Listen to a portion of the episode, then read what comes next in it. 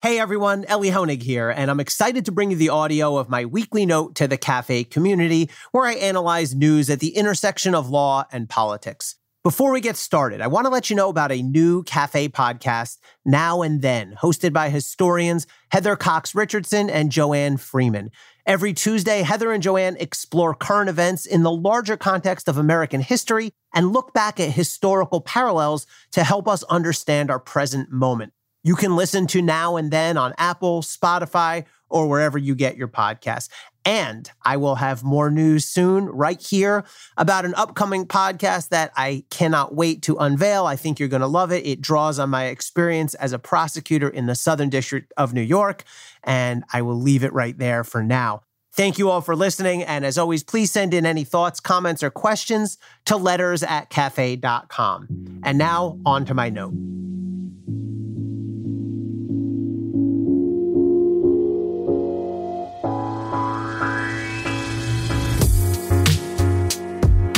The Justice Department has now filed charges against over 400 people who took part in the January 6th Capitol insurrection. That's good. Yet, federal prosecutors have not filed a single charge of sedition against anyone. That's inexcusable. To be sure, DOJ has talked the talk. At his confirmation hearing, Attorney General Merrick Garland vowed with respect to the Capitol insurrection to pursue these leads wherever they take us, and that we begin with the people on the ground and we work our way up to those who were involved and further involved. And in an interview on 60 Minutes, federal prosecutor Michael Sherwin, who inexcusably violated long-standing fundamental Justice Department policy when he commented publicly on a pending investigation, noted that I personally believe the evidence is trending towards that meaning sedition charges, and probably meets those elements. I believe the facts do support those charges. But thus far, DOJ's actions have not matched the rhetoric. And it's not clear what, if anything, Garland is waiting for. In fact, it's starting to look like DOJ might shy away from sedition charges altogether. On its face, sedition conjures dramatic images of mass rebellion leading to the overthrow of the federal government. And that worst case scenario certainly qualifies under the seditious conspiracy statute which criminalizes any plot to overthrow, put down, or to destroy by force the government of the United States. There's a reasonable argument that that's exactly what the January 6th insurrectionists were trying to do. Recall, for example, the chants about hanging the vice president and attacking the Speaker of the House, as both leaders were whisked away by their Secret Service details just moments before the rioters breached the highly secure House and Senate floors. But prosecutors don't even need to prove that much because the sedition statute also has less dramatic applications. The law prohibits conspiracy by force to prevent, hinder, or delay the execution of any law of the United States. Plotting to prevent the counting of electoral votes by Congress certainly qualifies. Indeed, the Justice Department recently charged a group of oath keepers with the separate but similar federal crime of obstruction of an official proceeding. The Justice Department's failure to charge sedition in this Oath Keepers case is particularly conspicuous because the facts alleged in the indictment plainly satisfy the legal elements of sedition. Obstructing a federal proceeding on its face also satisfies the sedition statute. And there's an even more mundane application of the sedition law. By force to seize, take, or possess any property of the United States contrary to the authority thereof. The Capitol building qualifies as property of the United States, and the insurrectionists weren't exactly authorized to take over. Done and done. So, what's going on here? Why the hesitation from Garland and his prosecutors?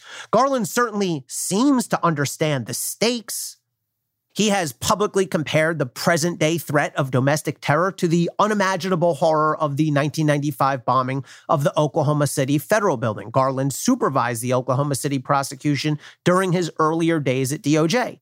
Yet he's pulled up short on DOJ's charging decisions on the January 6th attack on the Capitol.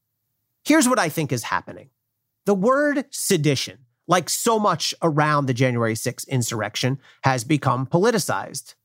Democrats and clear eyed Republicans understand and publicly acknowledge the menace that democracy faced on January 6, while delusional or just plain play acting Trump sycophants pretend nothing much went down, normal tourist visits and such.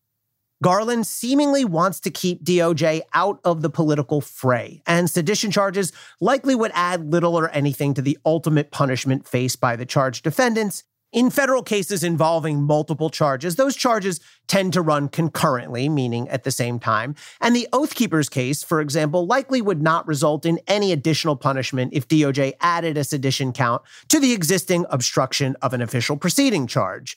Why then should Garland put the Justice Department in the crossfire of political controversy by charging sedition?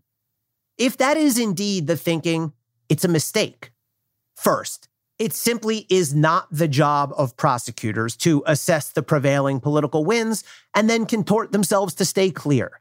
You charge the case you have and let the chips fall where they will. If some politician doesn't like the name of the statute you've charged, well, too damn bad. And if others might use your indictment to rally a political cause, so be it. If the indictment is solid on the law and supported by the facts, then bring it.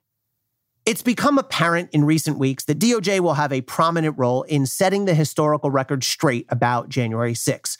Congress is not going to do the job having shamefully run away from the obvious imperative to convene a bipartisan January 6 commission. In fairness, this one is squarely attributable not to Congress as a whole, but rather to Senate Republicans who voted against the measure and leveraged the outsized power of the veto to kill the bill with just 35 no votes along with 11 senators who courageously decided not to vote at all. President Joe Biden also has declined to pick up the mantle, declaring through his spokesperson in circular and confounding fashion that he won't appoint a January 6th commission because Congress should do it, even after Congress has voted not to do so. So let's get this straight Congress won't do the job, yet Biden refuses to do the job because he thinks Congress should do it. The obvious logical result nobody's going to do the job at all. Biden's recalcitrance here is a mistake. With both Congress and the president bowing out, DOJ may be compelled to take the lead in marking the events of January 6 for history. No, it's not the Justice Department's job to run a commission or to author a commission style report. And the events of January 6 go beyond the criminal conduct that's comfortably within DOJ's purview. But the Justice Department can and should do its part by charging all responsible persons with all applicable federal crimes, even those like sedition that might ruffle some feathers. Stay safe and stay informed, everybody.